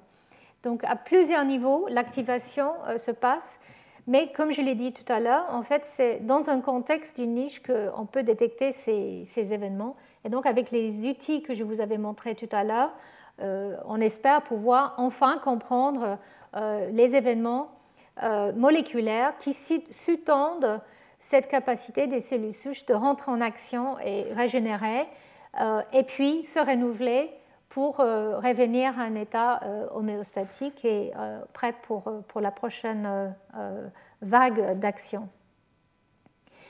Je voulais revenir maintenant sur les différents types de cellules souches parce que euh, c'est aussi important par rapport à la manière qu'on peut euh, imaginer leur, fonction. Donc c'est un peu d'histoire.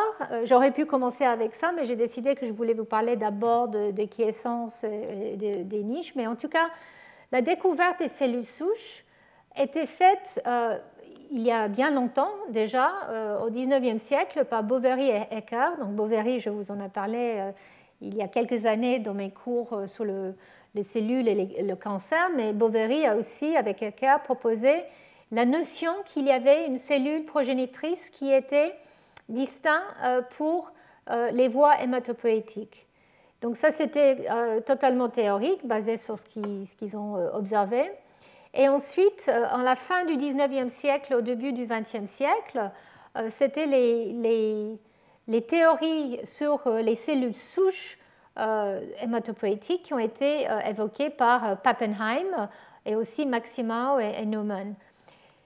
Et donc il y avait cette hypothèse purement théorique qu'il existait une cellule souche hématopoïétique qui, donne lieu à tout, type cellulaire que nous avons dans notre sang, des types extrêmement différentes, et que ces cellules souches en fait sont renouvelées et peuvent donner lieu à toutes ces cellules différentes à chaque fois, ces lignages.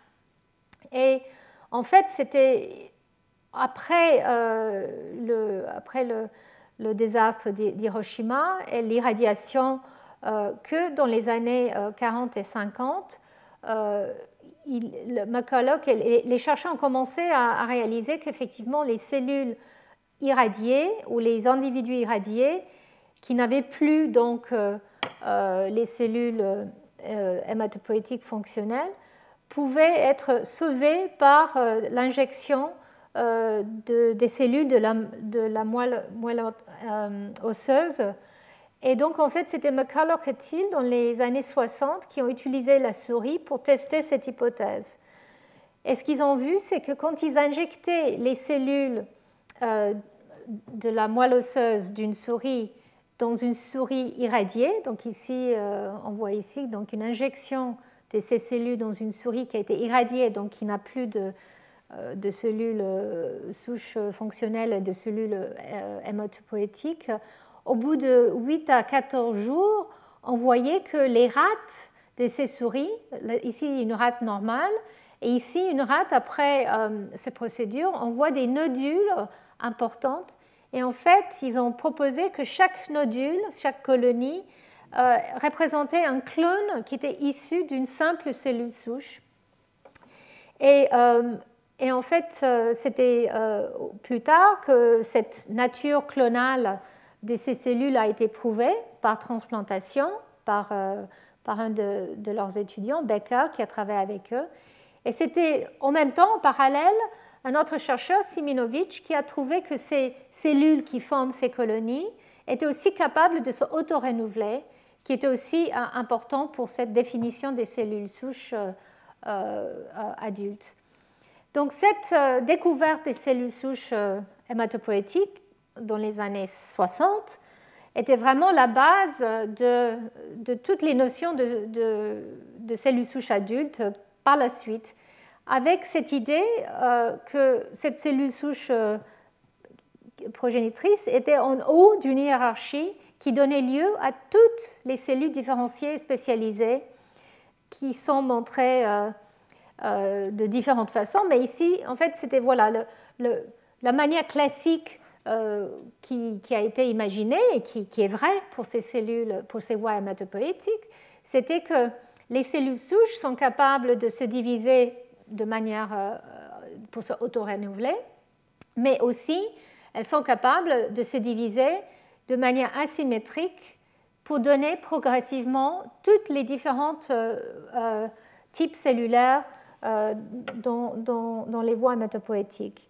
Et donc ça, c'est montré ici. Donc ça nous, montre donc les, les, cellules de type lymphoïde, le système immunitaire, aussi les, les cellules de type myolide, myoloïde, qui sont toutes les, les, cellules comme les monocytes, les neutrophiles, les basophiles, ainsi que les érythrocytes, bien sûr, et les mégacaryocytes.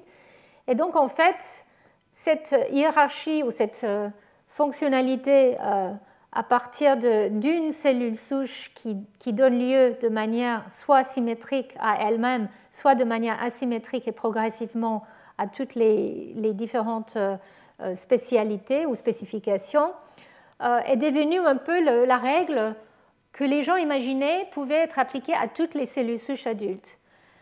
Mais en fait, on réalise maintenant que c'est sans doute plutôt l'exception, que ce n'est pas la règle, que la plupart d'autres cellules souches qui sont dans les tissus et les organes solides euh, semblent avoir euh, une manière beaucoup plus dynamique et, complexe euh, de fonctionner.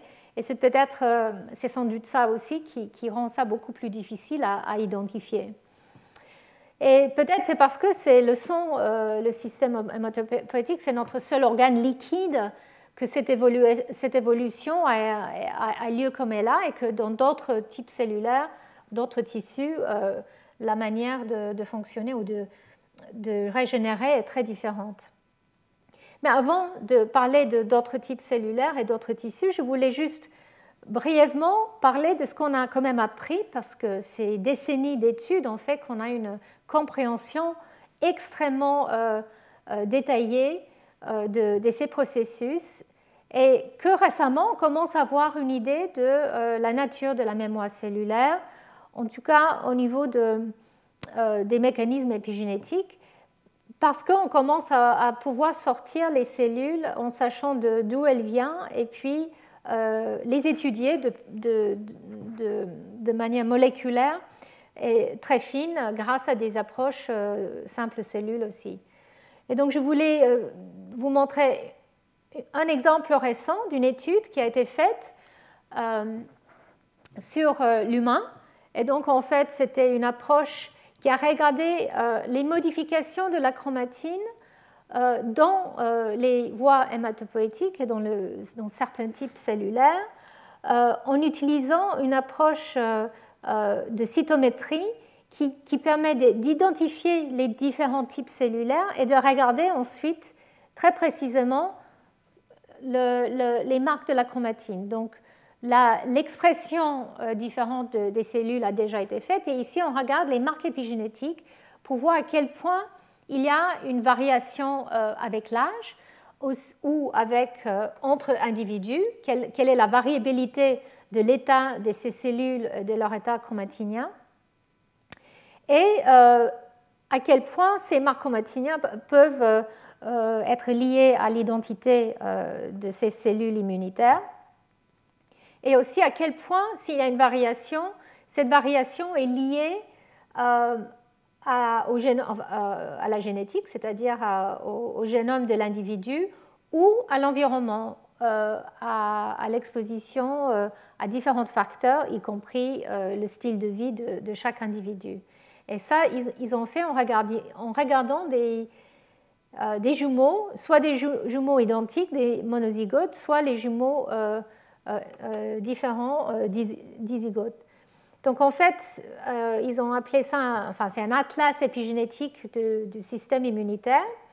Et donc cette approche qu'ils ont utilisée, c'est la, cytométrie by time of flight epitoph. Donc euh, ça veut dire qu'ils arrivent à sortir ces cellules euh, et les identifier et regarder en même temps les marques chromatiniennes. Ils ont regardé euh, toute une série de, modifications différentes. Ils ont testé des centaines en fait euh, euh, d'anticorps pour pouvoir voir si oui ou non ils détectaient ces marques de manière spécifique et ils ont ciblé une des dizaines.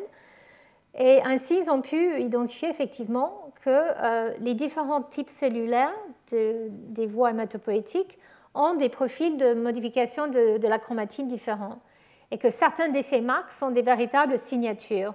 Donc on n'a pas besoin juste, enfin, l'expression des gènes donne aussi une signature, mais on peut identifier ces cellules grâce aux marques de leur chromatine aussi.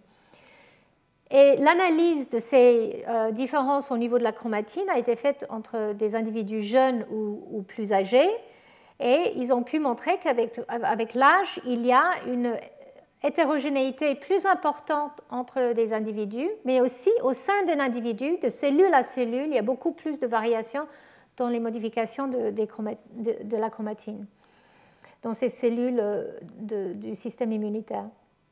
Et ils ont regardé aussi euh, des, jumeaux, comme, comme je l'ai dit. Et je vais vous montrer euh, tout d'abord, ici, ils ont regardé différents types cellulaires, donc les, progéniteurs hématopoétiques, les monocytes classiques, intermédiaires et différents types de cellules T. Et ici, c'est toutes les, marqueurs euh, euh, qu'ils ont détectés, les niveaux de différentes modifications, par exemple H3 K27 diétriméthyl, H3 436 monométhyl, donc les marques de la chromatine qui sont associées soit avec une chromatine inactive, soit une chromatine active, ou soit euh, les marques qui sont euh, là, euh, qui marquent les régions qui sont potentiellement actives, comme ceux que je vous avais présentés tout à l'heure. Et donc tout d'abord, je voulais vous montrer qu'effectivement, avec l'âge, il y a beaucoup plus de, variations. Donc en fait, ils ont regardé les, niveaux entre des, sujets qui, ont 25 ans ou moins que 25 ans ou 65 ans donc c'est des cohortes qui, étaient assez euh, bien contrôlées. Et ils ont regardé euh, la variation entre les, individus et euh, au niveau des différentes cellules. Donc ils ont vu avec l'âge une, augmentation importante de la, variation avec l'âge. La différence entre les sexes n'était pas si évident dans, cette étude en tout cas. Et puis, ils ont vu aussi que certaines modifications euh, des histones, certaines modifications de la chromatine, en fait, euh, vous voyez ici quand il y a une augmentation avec, euh, avec l'âge, on voit c'est plutôt en rouge, et quand il y a une diminution avec l'âge, c'est plutôt en bleu. Et en, fait, on voit que dans la plupart des différents types cellulaires regardés, pas mal de, plusieurs de ces, ces modifications en fait augmentent dans les cellules, dans les, dans, les sujets qui, qui, sont plus âgés, on voit plus de modifications de ces, ces, marques de la chromatine. Et ceci n'est pas dû à une augmentation dans le niveau euh, des histones. Hein. Ça a été contrôlé, donc on, voit que ça, ce n'est pas dû à une, augmentation. Mais dans certains types cellulaires, et en particulier dans les cellules euh, T, euh, CD8, de, de la mémoire centrale, Là, on voit l'inverse. Avec l'âge, on voit une diminution de ces marques chromatiniens. Euh, donc, on voit qu'il y a certaines marques euh, qui, diminuent, la plupart, et on voit en fait que ça corrèle avec une diminution de niveau des histones. Et donc là, ce n'est pas juste les marques qui diminuent, c'est carrément les, histones eux-mêmes. Donc ça, ça veut dire que dans les, les cellules euh, d'individus euh, âgés, les cellules T, il y a une baisse du nombre de, histones, et ceci a déjà été rapporté dans les cellules euh, en vieille, et une, baisse, une perte des histones, avec des implications bien sûr pour la dynamique de la chromatine, parce que ça veut dire qu'il y a peut-être certaines régions qui sont plus exposées euh, et euh, moins de compaction, euh, et donc une activité transcriptionnelle qui peut être aberrante. Donc ça, c'est quelque chose sur lequel je vais revenir la semaine prochaine quand on va parler un peu de, des pathologies et, ce qui est lié à l'âge. En tout cas, c'est très intéressant de voir cette augmentation avec l'âge dans la plupart des cellules, sauf dans certains types de cellules. Et bien sûr, ce sont des cellules qui sont importantes pour euh, la réponse immunitaire, euh, là on voit qu'il y a une baisse de, ces marques. Et comme je l'ai dit, une variabilité beaucoup plus importante avec l'âge entre individus et chez l'individu entre cellules, parce que cette approche, avec cette approche, ils arrivent à identifier le degré de variation entre cellules à partir du même individu aussi. Et donc, euh, la dernière chose dans ce, papier qui était très important et très intéressant, c'était l'étude qu'ils ont faite sur, les, sur les, les, jumeaux. Donc, les jumeaux identiques ou non identiques. Donc, ils, ont, ils avaient neuf jumeaux euh, identiques et, et euh, dix, neuf paires de jumeaux identiques et dix paires de jumeaux non identiques. Et ils ont, regardé, ils ont fait cette analyse épitophe avec 40 marques chromatiniens et 20 types cellulaires du système immunitaire, comme montré ici. Et juste pour euh, résumer, en fait, euh, peut-être ici, c'est le, le, panel le plus intéressant, parce que ici, ça montre que chez les, jeunes, donc les, jumeaux euh, monozygotes ou dizygotiques jeunes, on voit que leur profil de, chromatine dans les cellules du système immunitaire sont beaucoup plus semblables quand c'est des jumeaux identiques que quand c'est des jumeaux non identiques. Donc ils sont beaucoup plus comparables. Donc, ça indique ils sont beaucoup plus comparables entre eux qu'avec euh, d'autres individus. Donc ça veut dire qu'il y a un, fort composant euh, génétique quand même euh, dans les états euh, chromatiniens qu'on trouve dans les cellules euh, du système immunitaire à un jeune âge, qui peut être, qui, peut être retrouvé dans, les deux, dans, chaque jumeau. Par contre, avec l'âge, cette, cette similarité en fait est perdue.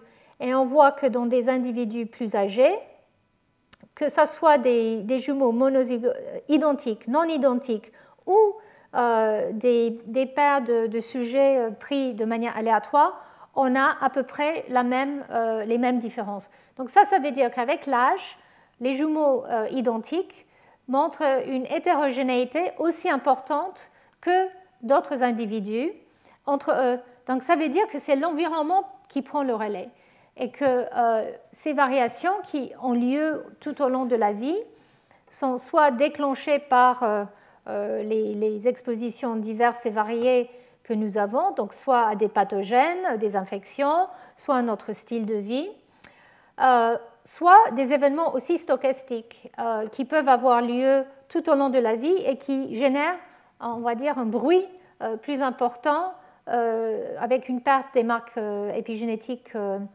fidèles et puis aussi une variation dans l'expression. Donc ça, c'est, je pense, très important pour la compréhension, effectivement, de la manière qu'une voie euh, hématopoïétique ici, qui est très très bien connue, définie à partir de la cellule souche jusqu'aux différents lignages, peut être étudiée via euh, ces approches euh, au niveau de, leur état d'état épigénétique. Et donc, du coup, on commence à avoir une information importante sur la base des différences entre individus qui, ont lieu euh, avec l'âge. Et aussi, euh, on espère, avec ce type d'approche, maintenant, euh, sur le comportement ou la manière que ces populations changent dans des contextes très spécifiques. Mais bien sûr, ici, en fait, c'est des humains, on n'a pas toutes les informations sur leur passé au moment où cette analyse a été faite.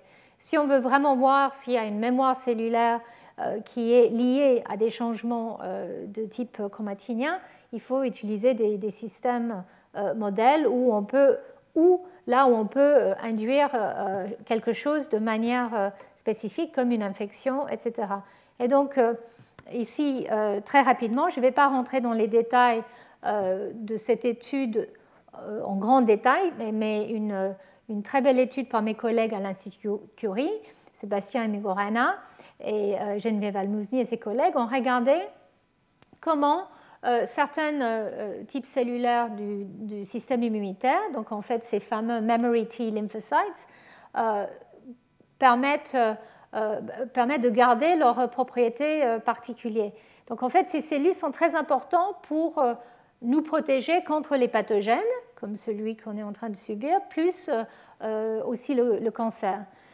Donc contrairement à des cellules T naïves ou, effectrices, en fait, ces cellules de mémoire possèdent une capacité, enfin une propriété de, cellules souches qui leur permettent de survivre pendant très longtemps et qui permettent aussi une plasticité pour pouvoir remplir donc les, poules euh, euh, qui sont déplétées euh, quand il y a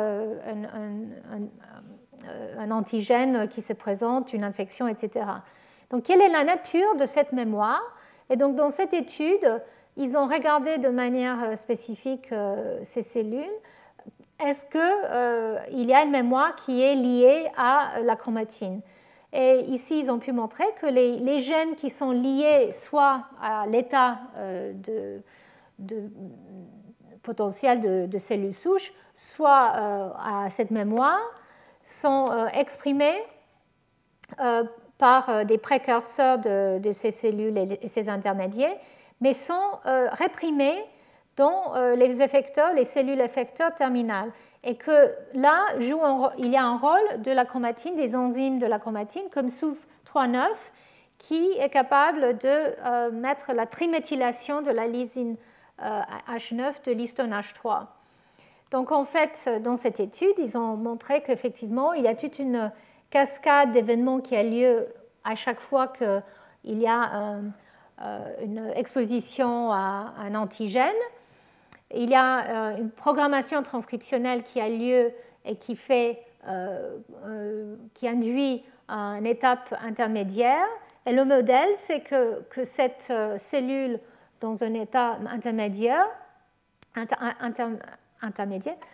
en fait, doit éteindre les cellules, enfin les, gènes qui sont spécifiques de l'état cellule souche pour pouvoir euh, jouer le rôle d'effecteur sans euh, danger de, les exprimer, de continuer de manière euh, non contrôlée, de se diviser, etc. Et permet aussi une mémoire qui est capable de réinduire cet état si besoin, si une exposition. donc en fait, l'état de mémoire semble être lié à, un état euh, dans ces cellules intermédiaires, mais en fait, euh, le, rôle de SOUF39 et d'H3K9 triméthyle euh, semble être là pour mettre en place une barrière épigénétique qui empêche ces, cellules effecteurs de se, reprogrammer sans arrêt. Donc en fait, pour un bon déroulement de cette voie d'induction des cellules T, il faut avoir euh, des barrières épigénétiques aussi euh, pour oublier qu'on était cellule souche et se rappeler le, travail à faire. Mais dans ces cellules qui ont été exposées, la mémoire est maintenue parce qu'il n'y a pas eu cette répression qui a été mise en place dans les cellules effectrices. Donc, donc voilà, là je, je vous avais parlé beaucoup du système immunitaire de, la voie, des voies hématopoïétiques. Et je voulais euh, terminer en vous parlant d'autres types de cellules souches chez l'adulte, dont euh, les tissus et les organes. Comme je l'ai dit, euh, le sang semble être peut-être un petit peu une exception. Et je voulais surtout vous parler d'un système qui est l'intestin, où les cellules souches euh, du crypte intestinal sont euh, très étudiés. Et en particulier, je voulais euh, citer les travaux de Hans Clevers. Il y a beaucoup d'autres laboratoires qui travaillent aussi sur ces systèmes. mais il, avait, il, a mis en place certaines approches qui maintenant sont utilisées. Et puis, il a partagé avec moi certaines de, ces, images. Il sera là pour le colloque euh, le 14 juin pour parler de ses travaux récents. En tout cas, euh, dans l'intestin, dans le crypte, il a été, euh, on, le savait depuis longtemps, qu'il y a des souches, cellules souches sans doute, parce qu'il y a un renouvellement tellement rapide de ces cellules dans l'ordre des jours qu'en en fait, il doit avoir, il devait avoir ces cellules souches. Donc, je ne vais pas, vous donner un cours historique sur, sur leur découverte mais je voulais surtout vous montrer comment ça se passe. Et donc en fait ici, si ça marche, il y a une sorte de dessin animé qui montre comment ces cellules souches dans le crypte, et ici vous voyez les, les ces cellules souches sortent de, ces cryptes et repeuplent constamment les, les pour pouvoir avoir un intestin fonctionnel exposé à tout un tas de choses, euh, euh, comme vous le savez. Donc comment arriver à générer cet continuum de, cellules différenciées euh, qui, qui, ont chacun leur rôle à, jouer? Donc ici, je vous montre les différents types cellulaires qui doivent être produits. Donc les cellules endocrines, les cellules épithéliales, les goblet cells, et euh, autour de ces cellules, on sait maintenant qu'il y a les cellules de Panette, mais qui sont elles-mêmes générées par la cellule souche. Donc la cellule souche euh, participe à la production de sa propre niche. Donc en fait, euh, il y a eu beaucoup d'études sur ces cellules, et donc dans le crypte intestinal, il a été proposé qu'il y a une type de cellule souche qui est marquée par une protéine LGR5 et ces cellules peuvent proliférer de manière continue. C'était euh, l'hypothèse de départ. Euh, et on pensait que ces cellules euh, LGR5 étaient à la, à la base des, des, cryptes. Donc ici, vous voyez chaque, le, crypte. Et pouvaient donner lieu donc à, à toutes les cellules qui doivent être issues. Mais avec euh, le système de traçage de, lignage génétique, euh, il a été montré que ces cellules peuvent persister euh, tout au long de la vie, en fait. Donc, c'est des vraies cellules souches qui peuvent subir jusqu'à 1000 divisions cellulaires dans la vie d'une cellule. Donc, en fait, cette idée que les cellules souches adultes ne se divisent pas beaucoup, clairement, n'est pas applicable ici.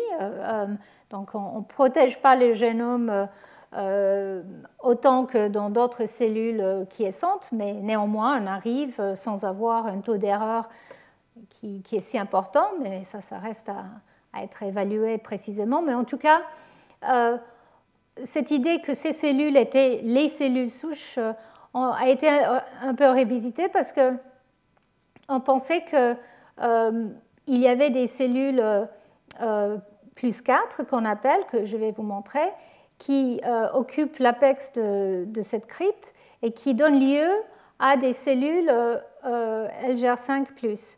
Mais maintenant, il a été montré grâce à ces techniques de génétique dont j'ai parlé, le, rainbow, enfin l'arc-en-ciel, on, peut faire ça dans l'intestin, et je vais vous montrer, que ces cellules qui ne se divisent pas euh, et qui, sont situées juste au nord d'ici, et je vais vous montrer ça dans un instant, sont en fait des, cellules filles euh, qui sont restreintes en lignage et qui sont sorties euh, du cycle cellulaire et qui sont prêtes pour la différenciation terminale vers différentes voies de sécrétion.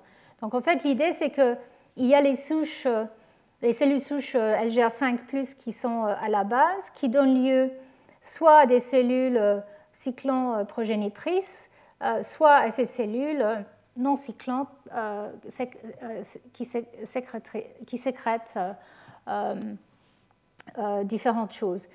Mais en fait, on commence à réaliser que la, situation est beaucoup plus complexe. Mais ici, je voulais quand même vous montrer la manière de, suivre les lignages dans l'intestin. Donc le même système que je vous avais montré pour le cerveau que je mentionnais tout à l'heure, voilà comment il marche. En fait, les événements euh, stochastiques, euh, Kralox, font qu'on délète un de ces marqueurs euh, par cellule. Donc en fait, on, exprime un de ces marqueurs par cellule parce que le système LOX va éliminer euh, différentes combinaisons. Donc en fait, on, arrive à avoir des couleurs différentes qui marquent une simple cellule à un moment de la vie quand on applique euh, euh, une drogue pour induire l'expression de, ce système.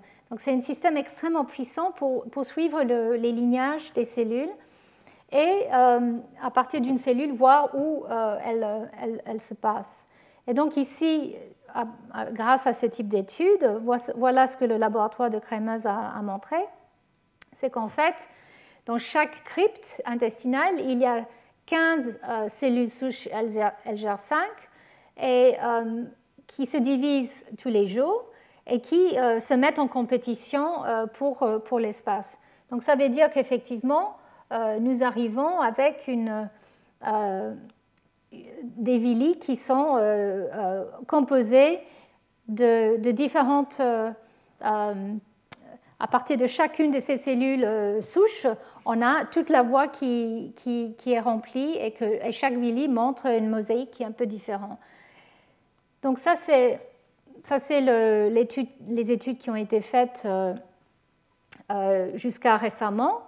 Euh, mais, mais, plus récemment, il a été montré que si on déplète ou si on perturbe ces cellules souches LGR5, en fait, ces cellules qui, soi-disant, n'étaient pas cyclantes, les cellules plus 4 dont j'ai parlé tout à l'heure, qui normalement étaient sorties de la voie de, de auto-renouvellement et qui allait simplement se différencier euh, en, montant euh, ici.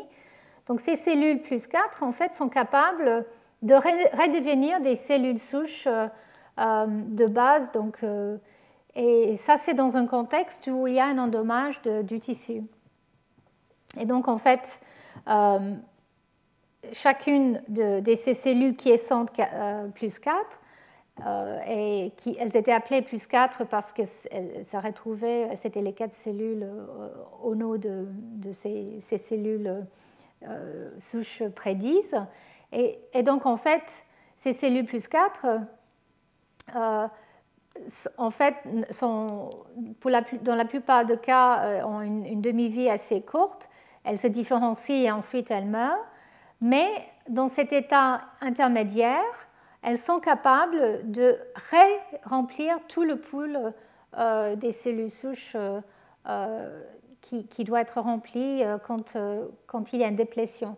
Et donc ça, c'est très différent de la situation dans la voie hématopoïétique, où effectivement, avec l'irradiation, quand on élimine les cellules souches, en fait, on ne retrouve pas une cellule souche par d'autres cellules qui, reprennent la place.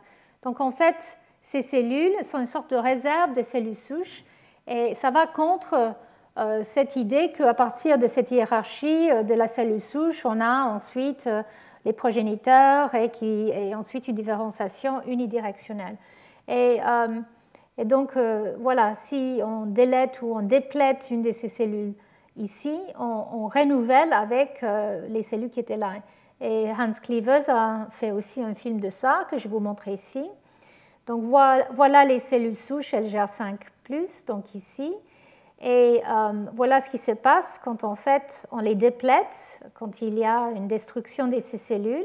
Il n'y en a plus, mais ces cellules qui étaient soi-disant euh, en voie de différenciation, vous voyez, commencent à reprendre la place et renouveler en fait tout le crypte. Donc même quand on élimine ces cellules souches euh, LGR5+, on se retrouve avec des cellules souches LGR5+, parce qu'il y a d'autres cellules, les cellules plus 4, qui peuvent venir repopuler le crypte. Donc ça montre l'extrême plasticité de ce crypte, qui est bien sûr extrêmement important, parce que en fait c'est un tissu qui est euh, exposé à tout un tas de, défis. Et on imagine qu'effectivement, il faut ce type de plasticité parce que c'est un contexte euh, solide où on ne peut pas aller chercher euh, une cellule souche protégée ailleurs comme, euh, comme, pour le, sang et le système immunitaire. Ici, en fait, ces cellules doivent euh, se réinventer in situ et voilà ce qu'elles font. Donc il y a, ça c'est un exemple, il y en a maintenant de plus en plus de, données sur différentes cellules souches adultes qui montrent qu'elles sont effectivement toutes un peu différentes les unes des autres donc il y a plusieurs euh, contextes où on a dans un tissu différents types de cellules souches. Le gland mammaire, c'est un exemple par excellence où on pensait qu'il y avait un type de cellules souches euh, et on réalise que sans doute il y a des cellules souches luminales, donc les progéniteurs luminales et les cellules souches, les progéniteurs myoépithéliales, qui sont importants pour différentes voies dans le gland mammaire. On pense, et ça c'est grâce aussi à des marquages génétiques in vivo qui montrent qu'il y a ces différents types de cellules multipotentes qui sont présentes euh, et qui sont importants pour le renouvellement euh, continu du, gland mammaire, de l'épithélium du gland mammaire. Les cellules basales sont en haut de la hiérarchie, mais en même temps, les cellules luminales et myoépithéliales sont maintenues de manière assez autonome euh, et, donc, c'est des cellules souches progénitrices, euh, chacune, euh, avec chacune son, sa capacité de générer son lignage. Je pense qu'un un point qui est important aussi de réaliser, c'est que de plus en plus, on réalise que la définition de ces cellules souches adultes, en fait, c'est plutôt par leur fonction et pas par les marqueurs qui, les caractérisent, comme j'ai montré avec les LGR5 tout à l'heure. En fait, euh, la, capacité de fonctionner, de se renouveler et de pouvoir euh, se différencier et de régénérer est clé à leur fonction. Mais on a des situations encore plus euh, extrêmes. Le foie, bien sûr, qui est le champion de régénération. Donc, je ne vais pas vous, parler trop de, de, des mythes euh, où on sait qu'effectivement, euh, on, on, retire euh, un bout de, foie de Prométhée, donc l'aigle qui vient sortir son foie tous les jours, tous les jours ça, régénère. On sait que le foie est un, organe qui est capable de se reconstruire massivement, même quand on retire jusqu'à la moitié de l'organe. En quelques semaines, on, on retrouve une taille euh, et fonction normale de foie euh, et avec les cellules qui, qui donc euh, revient à leur état non prolifératif. Donc les mystères de cet renouvellement restent encore à, comprendre en, totalité. Non seulement comment le, renouvellement arrive, mais aussi comment la taille de l'organe est maintenue. Pourquoi, quand on retire la moitié, ça, se renouvelle pour donner la même taille de foie et pas plus ou pas moins. Mais euh, je voulais juste parler de, des études euh, assez récentes de nous et ses collègues qui ont montré que ces cellules du foie, les hépatocytes et les cholangiocytes, je vous avais montré tout à l'heure que euh, la plupart de ces cellules sont très vieilles, sont là depuis quasiment la naissance dans un individu normal avec ce système de traçage de l'âge des cellules et des protéines. Euh, mais en fait, clairement, une partie de ces cellules sont capables de se renouveler. Donc, est-ce qu'il y a des cellules souches ou est-ce que c'est les hépatocytes qui sont capables de se dédifférencier? En fait, on pense qu'il y a différents euh, systèmes ou processus qui se mettent en place en fonction des besoins. Mais que dans un contexte normal, euh, dans l'homéostase du foie, dans un contexte sain où il n'y a pas d'endommage particulier, il y a euh, des, hépatocytes qui sont près de cette veine centrale, qui sont la source des nouveaux hépatocytes. Donc je vous avais dit que la plupart des hépatocytes sont très vieilles, mais en fait il y a, quand même un renouvellement. Et ça, ça a été montré euh, grâce à ces systèmes qui permettent de, marquer les cellules de manière très spécifique. Et donc, en fait, c'est des cellules axines de plus. Ça, c'est le marqueur qui a permis de, les identifier et qui permet de, tracer euh, leur propagation. Et donc, ils sont présents euh, justement autour de ces, de ces, veines centrales, quelques cellules qui sont capables de repeupler le foie si besoin. Alors, ce qui, est important, c'est que dans la plupart des hépatocytes, en fait, euh, le génome est assez aneuploïde. Euh, les, cellules, en fait, dégénèrent euh, pas mal. Mais cette étude a montré que ces cellules qui sont, elles, diploïdes, sont capables de repeupler, le, foie et de maintenir l'homéostase. Et donc, ces cellules qui, provient, en fait, voilà, c'est des cellules ovales, on les appelle, qui peuvent donner à des hépatocytes qui se renouvellent et ainsi à des cholangiocytes. Et voilà, je, pense que je n'ai pas beaucoup de temps qui reste, mais je voulais quand même vous montrer euh, ce qui a été fait dans cette étude. Ça montre qu'effectivement, les cellules axine 2, les hépatocytes qui sont axine 2, sont beaucoup plus diploïdes que d'autres cellules, les hépatocytes en général, et puis les progénies des hépatocytes axine 2, euh, perdent leur ploïdie et donc deviennent tétraploïdes, octaploïdes. Et quand on regarde, on voit qu'en fait, il y a elle devient aussi aneuploïde.